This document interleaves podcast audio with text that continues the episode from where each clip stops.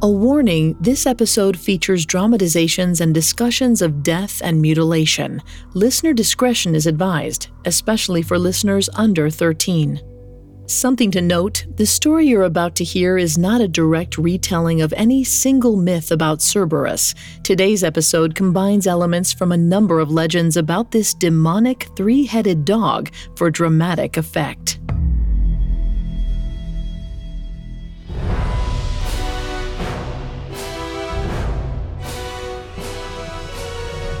Hi, I'm Vanessa Richardson. Throughout history, every civilization has created their own unique tales about the creatures that stalk the landscapes of the human imagination. Each week on Mythical Monsters, we examine those stories, looking for the fears, desires, and anxieties that created these fictitious beasts.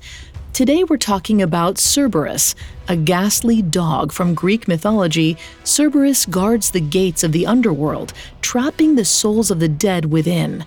He plays a dual role in the world of Greek mythology as both a beloved pet and a capable predator. What's most frightening about him is not knowing which way he's going to turn. You can find episodes of Mythical Monsters and all other Parcast originals for free on Spotify. Coming up, we'll dive into the early history of Cerberus. This episode is brought to you by Anytime Fitness. Forget dark alleys and cemeteries. For some, the gym is the scariest place of all, but it doesn't have to be. With a personalized plan and expert coaching, Anytime Fitness can help make the gym less frightening. Get more for your gym membership than machines. Get personalized support anytime, anywhere. Visit AnytimeFitness.com to try it for free today. Terms, conditions, and restrictions apply. See website for details. When you need mealtime inspiration, it's worth shopping Kroger, where you'll find over 30,000 mouthwatering choices that excite your inner foodie. And no matter what tasty choice you make, you'll enjoy our everyday low prices, plus extra ways to save, like digital coupons worth over $600 each week. You can also save up to $1 off per gallon at the pump with fuel points. More savings and more inspiring flavors make shopping Kroger worth it every time. Kroger, fresh for everyone. Fuel restrictions apply. It feels like we're all being told to go on this diet, take that supplement. Ozempic will give you depression, but you know what'll cure that? Weed. Or you could try to balance your hormones. At Science Versus, we're like, what the f is going on? Forget the crap online and listen to Science Versus. Just the facts. Oh, and a bunch of stupid jokes. What is a ghost's favorite fruit? Blueberries. That's Science VS. New season out on Spotify soon.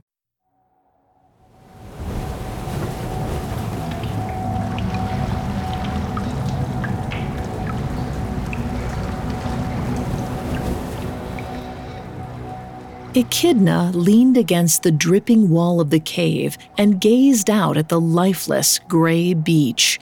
The sun never shone on the beaches of Erema, but she didn't mind. She liked the rain. She flicked the tip of her speckled snake's tail as she watched her son jumping into puddles and sending up waves of sandy water. Echidna started to call out to him when she noticed a figure emerging from the mist. She ran her hands nervously through her long, blonde hair. If it wasn't her husband Typhon, then it was a god, and gods only ever visited when they wanted something, and they rarely took no for an answer. The figure came closer. It was a woman with pale skin and thick, dark curls. Echidna shuddered. Persephone, queen of the underworld, that goddess was a beautiful monster. As Persephone approached the cave, Echidna's son ran to greet her. Persephone smiled and patted the boy on the head. She stepped into the cave and seemed ready to spout some sort of pleasant greeting, but Echidna cut her off. What do you want? Persephone smiled sweetly and replied, My dear friend, I've come with a proposition.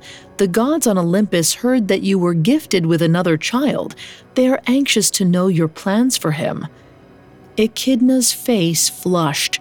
Her tail twitched back and forth as she replied coldly, my plans are to keep him here with me, where he belongs. Persephone smiled again, though this time it was less sweet. From one mother to another, I assure you giving him up is what's best. He's small now, but if he's anything like his father, he'll soon be larger than either of us. Don't view it as him being taken from you, see it as him being given a duty where he can be of use to everyone. She glanced at Cerberus. Echidna wondered what Persephone saw when she looked at her son. True, his tail was a snake. He had three heads, and the hair around his head was writhing with even more snakes. But to her, he was just a puppy. All she saw when she looked at him was love. Persephone continued, Your last one was taken from you as well, wasn't he? Orthus, was it? You must have known we would not allow you to keep another monster. Tears pricked at Echidna's eyes as she ran her hands through Cerberus's writhing fur. She looked up at Persephone and asked, What if I say no? Persephone sighed heavily. The gods sent me here to convince you peacefully, but if you won't agree, Zeus has ways of making you cooperate. Echidna looked into her son's eyes he put one of his noses up to her face and he gave her a gentle lick on the chin.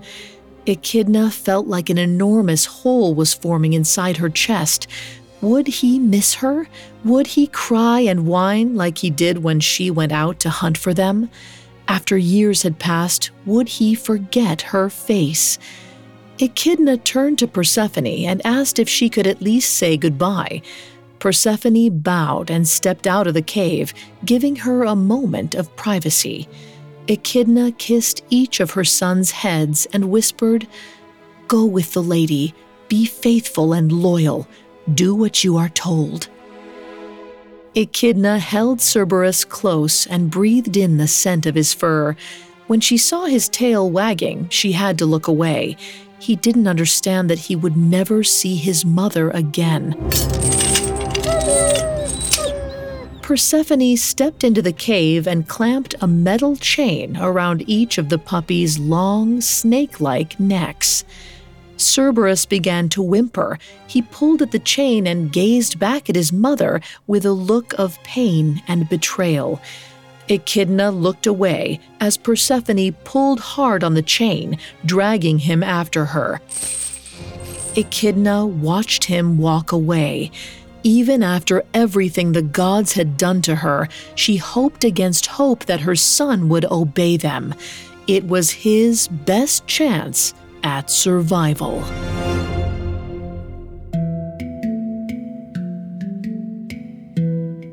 An 8th century text titled Theogony describes Cerberus's birth as follows. And next again, Echidna bore the unspeakable, unmanageable Kerberos, the savage, bronze barking dog of Hades, fifty headed and powerful, and without pity. The author of Theogony was a Greek poet named Hesiod. Theogony was his masterwork, an epic poem that describes the origins and myths of the Greek pantheon. In it, Hesiod claims that Cerberus was the child of the infamous monsters Echidna and Typhon. Echidna is often described as the mother of all monsters. A human snake hybrid, she had the head and torso of a beautiful woman, but the lower half of an enormous, speckled snake. Typhon's description varies, but it usually includes multiple heads, fiery eyes, and a surplus of snakes. Together, Echidna and Typhon gave birth to some of the world's most infamous monsters, including the Hydra, the Sphinx, the Nemean lion, and the Chimera. Among this brood of terrifying siblings, Cerberus might seem almost benign, and as time went on, descriptions of this hell beast would indeed become less imposing. Part of this move from terrifying monster to loyal guard dog might have had something to do with the fact that humankind's relationship with dogs was changing. Though the process of domestication began some 20,000 years ago, it is ongoing. Dogs continue to change throughout antiquity, not only their physical bodies, but also their behavior.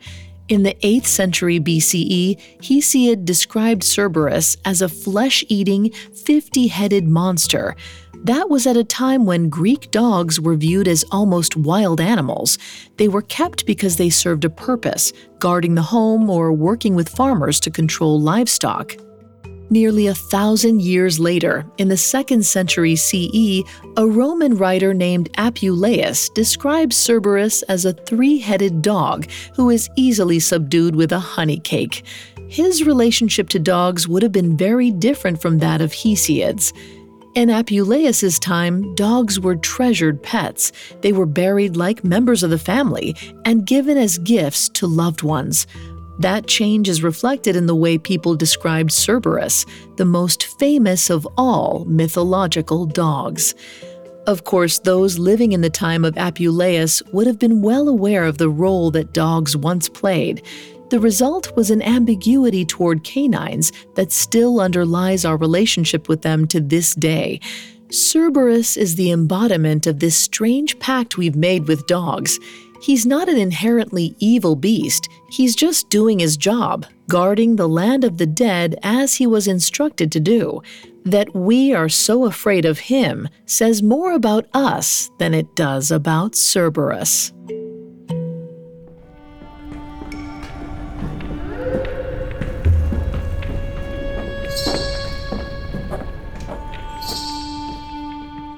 Heracles followed in silence behind the two hooded figures. When he'd arrived at the temple, he'd been surprised to find a one room building standing alone on a green hillside outside Athens. He'd heard that thousands attended the Eleusinian mysteries each autumn, but the little temple looked like it could barely hold more than 20 people. Heracles knew plenty about the mysteries, that they took away one's fear of death or changed your life and terrified you to your core. He wasn't particularly impressed. He couldn't think of anything that could be more terrifying or awe inspiring than the many wonders he'd already witnessed. His interest in the mysteries was purely pragmatic. Participating in the ceremony was the only way he could safely journey to the underworld and complete the 10 tasks his cousin had set. After he'd killed his family in a fit of madness, Heracles had sworn himself to the service of his cousin, King Eurystheus, as penance. If he'd known what a scheming donkey clod his cousin was, he might have found another way. Eurystheus hated him. That much was clear now. Heracles had already completed 11 of his tasks, but Eurystheus had declared two invalid.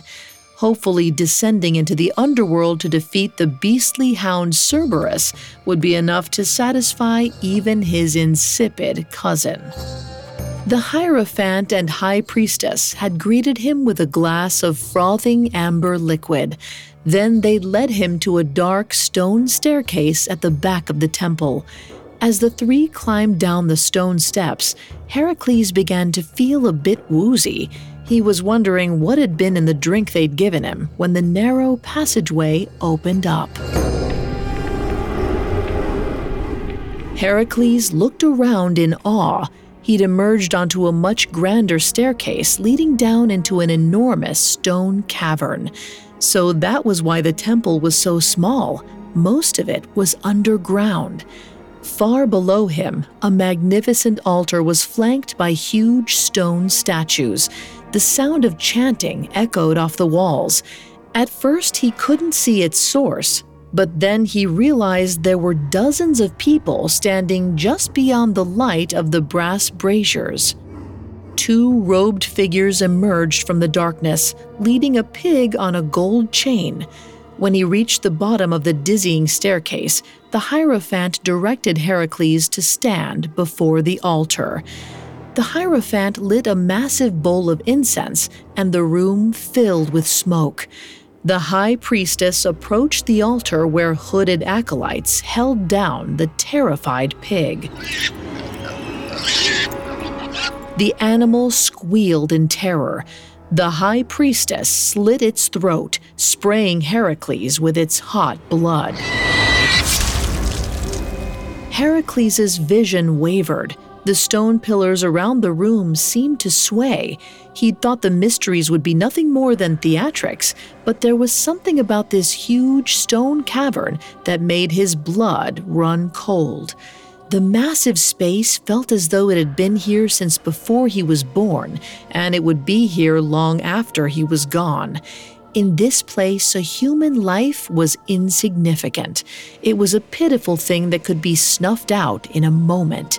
When Heracles saw the statues start to move, it took all he had not to scream. A great wind swept through the cavern. Heracles felt his stomach tighten in fear. His entire body trembled as one by one the massive stone figures stepped down from their plinths. Then, all at once, the noise and commotion ceased. One of the statues came toward him. It was a woman in stone robes painted blue and gold. Her face was hidden by a veil, but Heracles knew who she was Persephone, queen of the dead. She spoke in such a calm and soothing voice that Heracles almost felt relief. I have come to give you counsel. My husband can be a stern man. He loves his dog, and he believes in justice. If you ask a favor of him, he may grant it. If you take what is not yours, Hades will have his retribution. It will be a pain beyond human endurance, mind numbing terror without end. Persephone smiled. She leaned down and planted a kiss on Heracles' forehead. Then she climbed back up onto her plinth and became still once more. The chanting stopped and the smoke cleared. Heracles found himself standing alone in the great cavern, wondering how much of what he'd seen had been real. Suddenly, a gust of wind blew out the flames in the braziers. The room was plunged into near complete darkness. The only remaining light was a lifeless gray illumination that came from a jagged hole in the back wall of the cave. When Heracles peered into it, he could see a sloping path that descended through a rock hewn tunnel into mist. This was the entrance to Hades. There was no going back now. Heracles took a deep breath and began his descent into the underworld. Coming up, Heracles must face the king of the dead. Listeners, who doesn't love a good ghost story? Rattling chains, mysteriously moving objects, unfinished business. I am ready for all things spooky, and so is Parcast Network.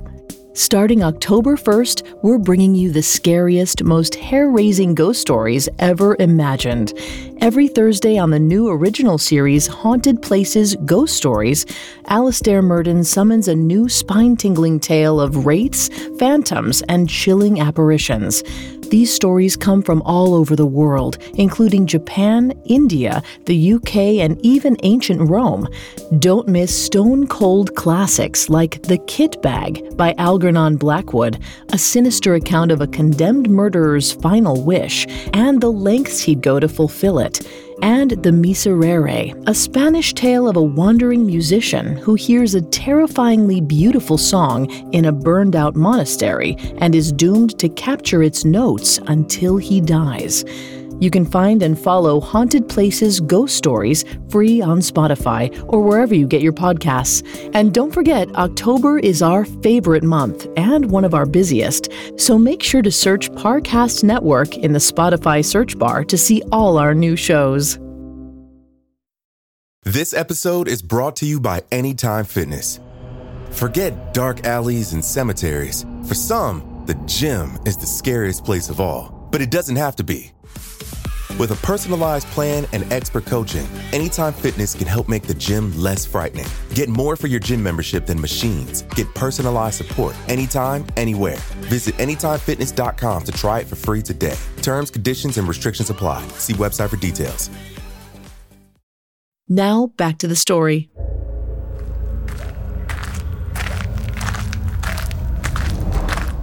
Heracles walked for what felt like days down the steeply sloping path of cold gray stone. He couldn't stop picturing the smug way his cousin had announced his final task. Eurystheus had always been an envious little man, envious and petty. He must have known that to defy the gods would be near impossible, Perhaps he'd given Heracles such a difficult task because he wanted him to die, and he thought Heracles would be too stupid to figure it out. He thought back to the advice Persephone had given him. She'd said that those who took what was not theirs would face the wrath of Hades. But Heracles had to kill the hound Cerberus and take his body back to his cousin. How could he do that without taking what wasn't his? Suddenly, Heracles had a thought that stopped him in his tracks. Maybe he didn't have to defy the gods. Eurystheus had commanded him to defeat Cerberus, but he'd never said that he had to kill him. Perhaps that was what Persephone had meant when she said Hades was inclined to grant favors. He could ask to borrow the dog and bring it back, just long enough to show his cousin. The thought made Heracles almost giddy with excitement. He started walking faster. A moment later, he emerged from the thick gray cloud onto a steep mountain of loose gravel. Heracles steadied himself and gazed out at the landscape before him. At some point in his journey, he'd passed out of the cavern and into an entirely different world. Two enormous rivers wound their way through rocky ravines and converged beside a marshland choked with blue gray reeds. Wretched souls wandered about the marsh, most of them wailing and moaning in a kind of blind agony. Though their bodies were those of ordinary humans, their skin was an almost translucent white, and their eyes were blank gray balls that rolled around in their heads. At the edge of the river was a dock, and there, crouching along the rocky shore, was Cerberus. The hound was far larger than Heracles had imagined, at least twice the size of a man. Its three sets of eyes were all blood red, with yellow slits for pupils. Drool dripped from its three sets of foot long fangs. The sight of it transfixed Heracles. For a moment, he completely forgot that he'd decided not to kill the beast. His hand curled instinctively into a fist, and he began to calculate which angle of attack would be most effective. Heracles was brought out of this warrior's reverie when a wide rowboat approached the dock a group of ragged souls disembarked from the vessel, each one depositing a coin in the outstretched hand of the surly and disheveled ferryman. As the souls crowded onto the landing, Cerberus launched himself toward the dock. Heracles braced for the carnage, but instead of attacking, he was jumping up and down and wagging his tail. His mouths hung open in a look of playful joy, and for a moment Heracles almost forgot that he wasn't just a dog looking for a pat and a kind word. One of the souls was that of a boy of about seven or eight. As he stepped off the dock, he turned around and seemed to notice something that had been left on the ferry. He pointed it out to an older man walking beside him, but the man shook his head. He tried to restrain the lad, but the boy broke away, running back toward the ferry. Cerberus noticed. The attack happened in a flash. One moment the boy was stepping onto the dock, the next he was laying on the ground in a pool of blood as Cerberus's three heads tore into him. The old man collapsed in trembling sobs. The ferryman walked back to the boat. He picked something up and tossed it to the old man. Heracles squinted to make it out. The boy had gone back for a rag doll. Heracles shivered and turned away from the rivers. Cerberus was a strange and terrible beast. The sooner he made it to the house of Hades, the sooner he could be done with him.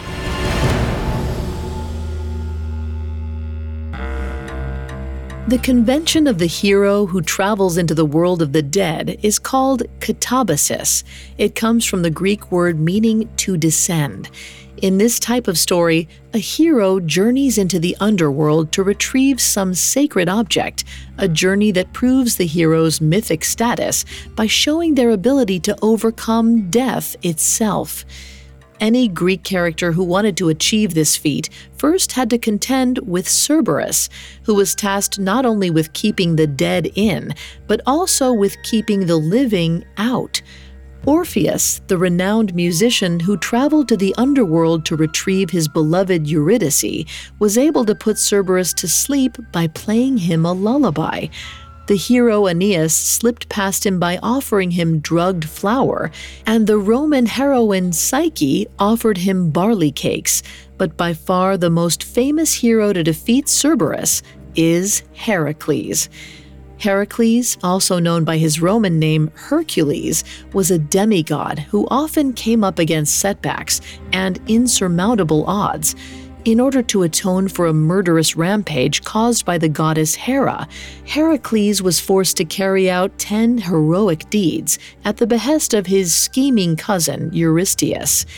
In the course of these deeds, Heracles ended up defeating several of Echidna's monstrous children, including the Nemean lion, who we've discussed in a previous episode of Mythical Monsters. Of the tasks that Heracles faced, none were more imposing than the capture of Cerberus, a feat which represented nothing less than defeating death itself. Heracles began his journey in Eleusis, not only for the practical purpose of learning the way to the underworld, but in order to show his position in relation to the gods. The Eleusinian Mysteries were one of the only egalitarian cults in Greek society. Anyone could participate, and those who did were often impressed with the awesome and terrifying power of the gods. The second century philosopher Plutarch describes the mysteries as terrors, shuddering fear, and amazement. Heracles' participation in the rituals positions him as an ordinary mortal. When he embarked on his journey, it was as a conquering hero who had already defeated 11 monsters, including three of Cerberus's siblings.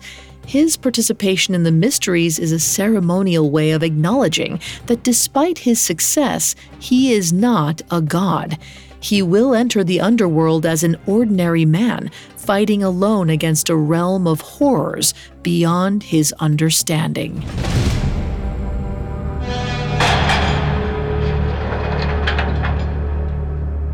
Heracles didn't know how long it had been since he'd come to the land of the dead. The sky never changed, it was always the same shade of dim gray. For all he knew, it might have been months since he'd first laid eyes on the realm of the dead, or even years. In all that time, he hadn't eaten or drank. He was exhausted, starving, and he would have given his left foot just to lay in the sun for one minute. He'd wandered through the Stygian marsh where the souls of unhappy lovers wailed eternally among the stinging weeds and bubbling mud. He'd passed through the asphodel meadows, a field of colorless flowers where pitch black cows wandered among the lonely cypress trees.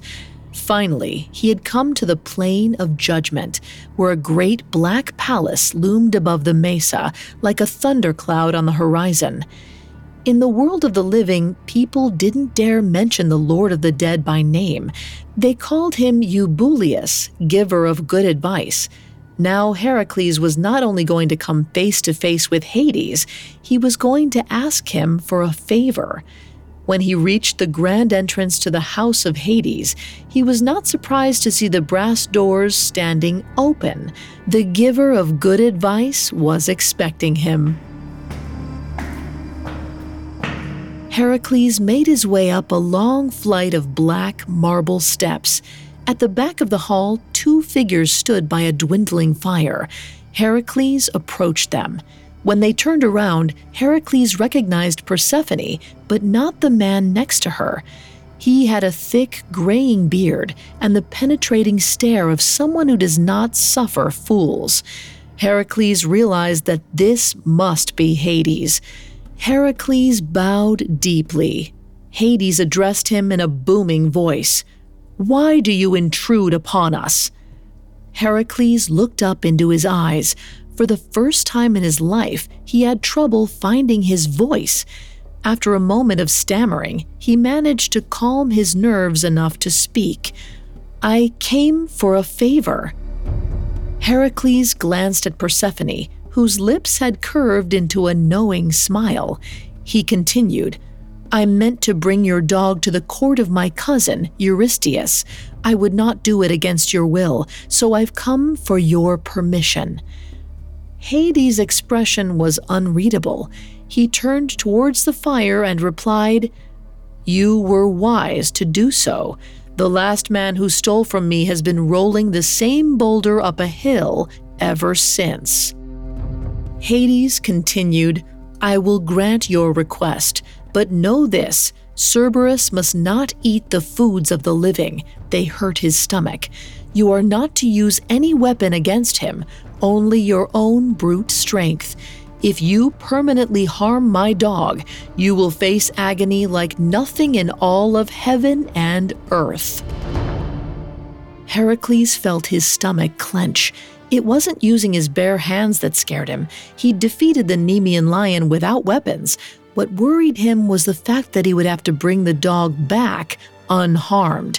He'd never done that before. Gentleness was not one of his talents. He sighed. At least he would have the journey back to the river Styx in which to come up with a plan. He accepted the conditions. Hades' lips twisted up into a crafty smile. He replied, Very well.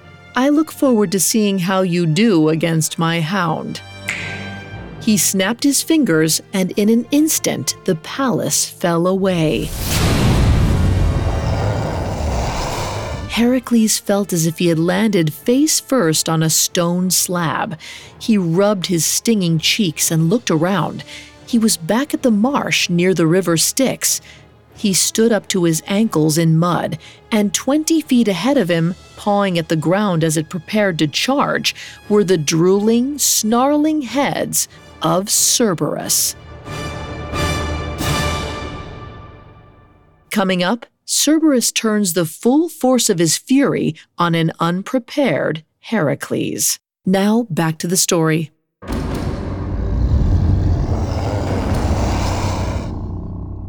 Heracles surveyed the bank of the river Styx. He instinctively looked for something he could use as a weapon against Cerberus. Then he remembered that Hades had made him promise not to use one. He'd also made Heracles promise not to permanently harm the dog, right before transporting him face to face with the snarling hound. Heracles took a deep breath and adjusted his stance. The one advantage that he had was his intelligence. If he could get the dog to attack first, he might be able to trip it up and get it on its back before it had the chance to rip out his throat. Heracles waited. The dog stalked back and forth in front of him. The hound was at least 10 feet tall. Each of its three heads was at least as big as the entire body of an average dog. Its muzzle was stained red with blood, and its white fangs dripped with drool that burned black holes into whatever it touched. Its matted fur writhed with hundreds of snakes, each one a different species. A cobra poked out from behind one of its ears, and a diamond patterned rattlesnake lashed out from its haunches. The snakes were thickest around the dogs' necks, where they formed a kind of squirming, multicolored mane. Heracles pulled his cloak tight around his chest. It was made from the impenetrable skin of the Nemean lion. At the very least, it would protect him from the snakes. Heracles gritted his teeth and called out, Here, doggy, doggy. Cerberus made a low growl like rolling thunder. The dog crouched down on its haunches. Then, with a series of barks like cracks of lightning, Cerberus leapt into the air, speeding toward the hero. Heracles ducked and rolled to the side. The dog landed face first in the mud, and Heracles dove at its necks with his arms outstretched. He managed to encircle two, but the third escaped his grasp. It bit down hard on Heracles' arm. He could feel the snakes hissing and snapping at his cloak, and he watched in horror as a writhing cobra made for his ankle. Heracles released the dog, pushing it away and taking off in the opposite direction. He tore through the marsh, hearing the beast charging after him, its head snapping at his heels. Heracles knew he could never outrun the dog, but he might be able to make it to the dock. He flew toward the wooden platform with Cerberus at his heels. When he reached the edge, he stopped himself and stepped neatly aside, smiling as Cerberus careened into the river Styx. As the dog paddled frantically against the current, Heracles took all three heads under his arm. He jumped into the churning brown water and used his free hand to pull them both toward the distant shore. By the time they got to the far side of the river, they were both exhausted. Heracles knew that if he was going to get the dog up to the world of the living, now was his chance. He released his grip on the dog's heads while it was still coughing up river water. Then he seized it by its back legs and began dragging it up towards the rocky hillside in the distance. Heracles walked for miles up through narrow passageways. Every so often, Cerberus would twist his entire body and nearly knock Heracles off his feet, but still he held on. His shoulder began to ache, and his legs nearly gave out beneath him, but he knew he could not let go even for a single second. Finally, when he thought he couldn't take another moment, he saw a light at the end of the passageway. At the sight of the light, Cerberus stopped snarling and began to whimper like an injured puppy. As they drew closer to the sunlight, Heracles realized something. This dog had never seen the sun before. He was afraid of it. Heracles suddenly felt a pang of pity tug at his heart. He sighed and stroked one of the dog's heads, trying to coax it out onto the green field bathed in bright summer sunlight. As Heracles cajoled him out onto the field, Cerberus put his paws over two of his sets of eyes. The third head he pushed into a mound of earth to escape the light. All three heads began to yowl in fear. His torso convulsed with a tremendous retching sound. One after the other, the heads vomited all over the grassy field. Heracles' eyes grew wide as the frothy bile burned through everything it touched. He grinned. He couldn't wait to bring this dog to his cousin's palace.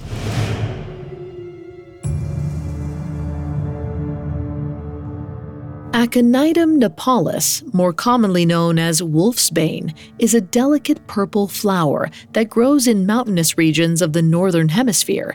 In fiction, the plant is used for curing the bite of a werewolf, but in reality, it contains a potent toxin called aconitine, which can be used to create lethal and fast acting poisons. Ancient Greeks believed that this poisonous flower was created when Heracles dragged Cerberus out from the land of the dead and into a sunlit field of flowers. Unused to sunlight, Cerberus promptly spewed bile all over the field, and the combination of his poisonous vomit and the fertile soil produced the toxic purple blossoms. The story of the Field of Wolfsbane is a good example of Cerberus's dual nature. On the one hand, he's a terrifying monster with poisonous saliva, but on the other, he's just a dog. Even though his fur is writhing with snakes, he still exhibits those qualities that humans find so endearing the pitiful whine that cuts right to your heart, or the fear of the unknown that we find so relatable. Cerberus gave up trying to bite the lion man once they reached the bright place. For one thing, the light hurt his eyes and made him sick, but more importantly, they weren't home anymore.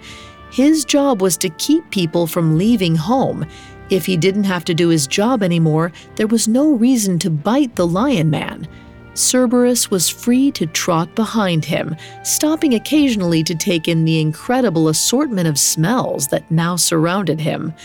In the city, there were a thousand different people odors and a new food scent around every corner. Cerberus wanted to be friendly to the people, but most of them ran away as soon as they saw him. He was used to that. There were plenty of people at home who didn't want to play with him either. Finally, they came to a palace like the one where Hades lived, but smaller and not black. The lion man led Cerberus into a big room where a smaller man was sitting on a chair. He could smell the small man's fear, and it made his heart start racing. Before, the lion man had held him back every time he wanted to run off, but now he gave Cerberus a pat on the rump and told him to go play with the little man. Cerberus bounded up to the human, his tail wagging and his tongues hanging out of his mouths. The little man tried to hide, but Cerberus found him. He jumped onto his chest and took in the rich scent of fear and urine before batting him around with his paws. He could hear the lion man behind him laughing. Finally, the lion man pulled Cerberus off and took him back out into the city.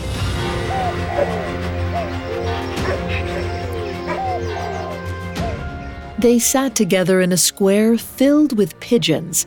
The lion man patted his heads and gave them each a piece of cake. He told Cerberus not to tell Hades.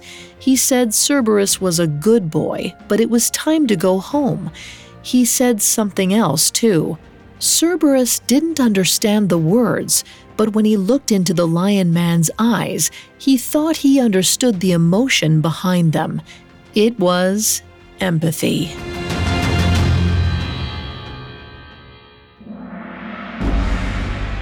The tale of the twelfth labor ends when Heracles brings Cerberus to the palace of his cousin, Eurystheus. Having defeated the dog in Hades, Heracles seems to have gained some level of control over the animal. He uses the dog to terrify his nefarious cousin into finally releasing him from his debt, then returns it to the underworld. Like dogs themselves, Cerberus goes from a dangerous predator to a tame creature working on behalf of its human companion early relationships between humans and dogs were complex and ever evolving. They were ferocious killers that we took into our homes, and by doing so, we changed them. But it did not happen all at once. For a long time, our relationship to dogs was a tenuous balance between affection and fear.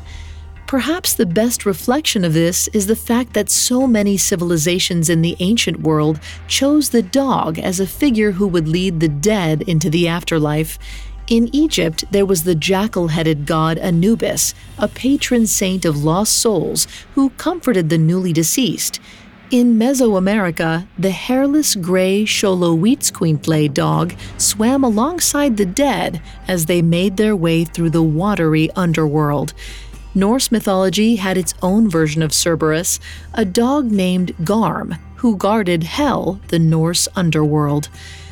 Death is a necessary part of life, and the ambiguous feelings we have about it are not so different from the ones we once had about canines.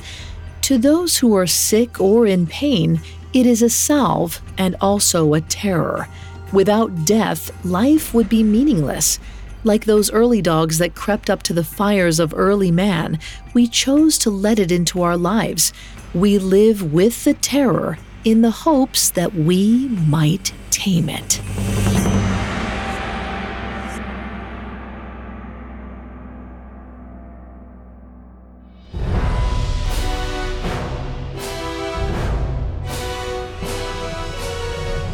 Thanks for listening to Mythical Monsters. We'll be back next week with a new episode.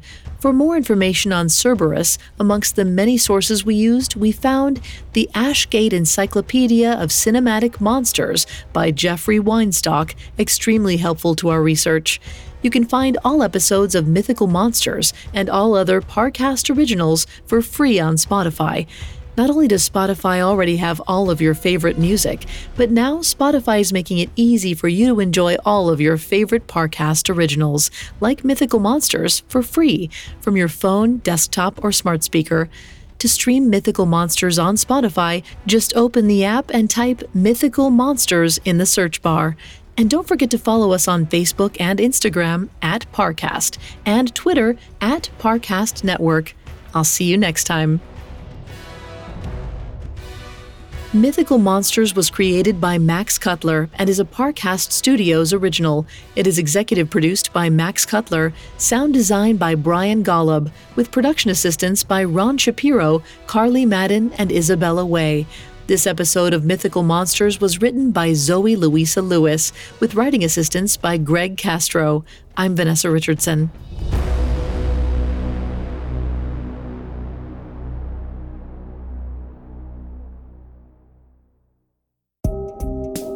Remember to join Alastair Murden every Thursday for the all new series Haunted Places Ghost Stories. Don't miss the most chilling spirits ever imagined by authors from around the world. Follow Haunted Places Ghost Stories free on Spotify or wherever you get your podcasts.